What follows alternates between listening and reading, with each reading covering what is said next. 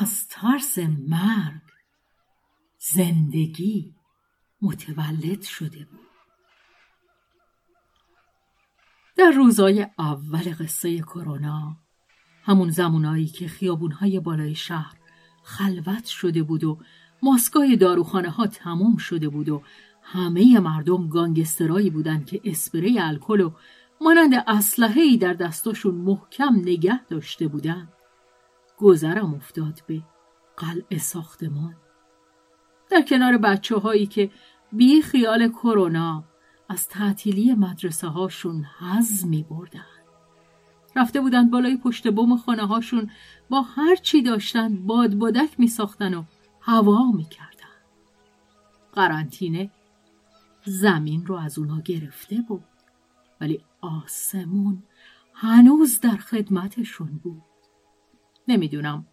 نقشه زیبای کدوم یک از اونا بود. با خودم گفتم چه غریبه. تو این تلخی از محله ای که همه مغازه هاش صدای رادیو رو بلند کردن تا آمار رو بفهمند و از هوایی که ترس عجیبی تو اون رخنه کرده به محله اومدم که از ترس مرگ زندگی متولد شده. انگار برای اینا مرگ و ویروس و بیماری چیز عجیبی نیست. انگار قرنطینه وحشت نداره. از مغازه هایی که با هزار حسار پلاستیکی فاصله انداخته به آسمونی که سعی می‌کنه بادبادک ها را به آغوش هم برسونه. از حرس پول در آوردن و غم ورشکسته نشدن دم عید تا خوشحالی تعطیلی و بادبادک بازی. کارگرایی که غم بیکاری و بینانی رو فراموش کرده بودند و با اون که با تمام توان تلاش می‌کردند که اخمهاشون باز نشه تا ابهت پدرانشون نریزه. ولی از پایین بچه هاشون رو هدایت می‌کردند و بادبادک های منهدم شده رو بازسازی می‌کردند شب که برمیگشتم. سر کوچه. مغازه باز بود. مغازه دار جلوی مغازه در کمین مشتری نشسته بود. سلام کردم و گفتم تو این اوضاع کسی دنبال تعمیر لوازم الکتریکی نیست. گفت ولی بچه هاش نگاهشون به عیدی اونه. برای شادی بچه هاست مرد گفت روزای شاد رفتن و من یاد شادی بی حد و نصاب بچه های بادبادک باز افتادم. با خودم گفتم شادی رو روزها نمیارن. شادی رو ما میریزیم روی روزها و می‌روم.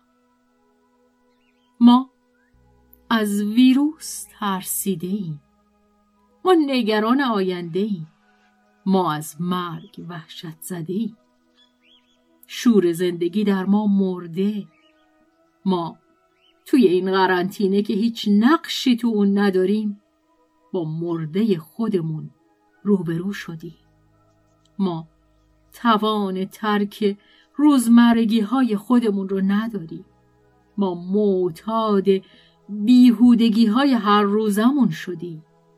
ما که تمام عمر در حرس زندگی بودیم در مقابل اونایی که شور زندگی داشتند و اکنون که با خود بیهودمون روبرو شدیم در مساف حال و گذشته و آینده بیهوده تر شدیم.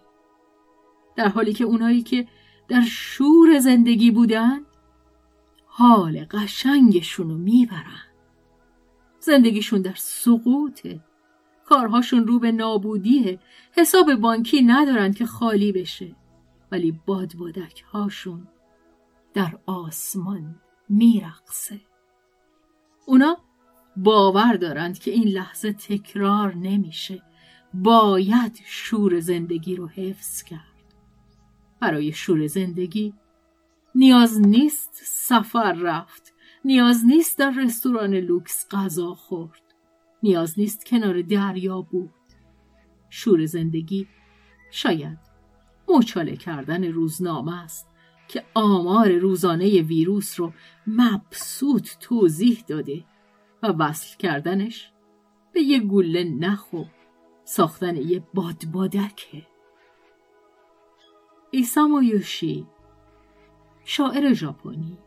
شعری دارد که دورترها در دفتری به زبان انگلیسی خوانده و ترجمه کرده بودم زندگی کوتاه است. عاشق شوی. قبل از اینکه شکوفه های زرشکی از روی لبان شما محو شود. قبل از اینکه حرارت جزر و مد دریای شما سرد شود. چرا که دیگر فردا تکرار نمی شود. هیچ وقت. زندگی کوتاه است. عاشق شوید قبل از اینکه قایق دور شود روی امواج قبل از اینکه دستانی که روی شانه هایتان آرام گرفته اند ضعیف شوند چرا که رسیدنی وجود ندارد جز در اکنون. زندگی کوتاه است. عاشق شوید. امروز فقط یک بار است و تکرار نخواهد شد.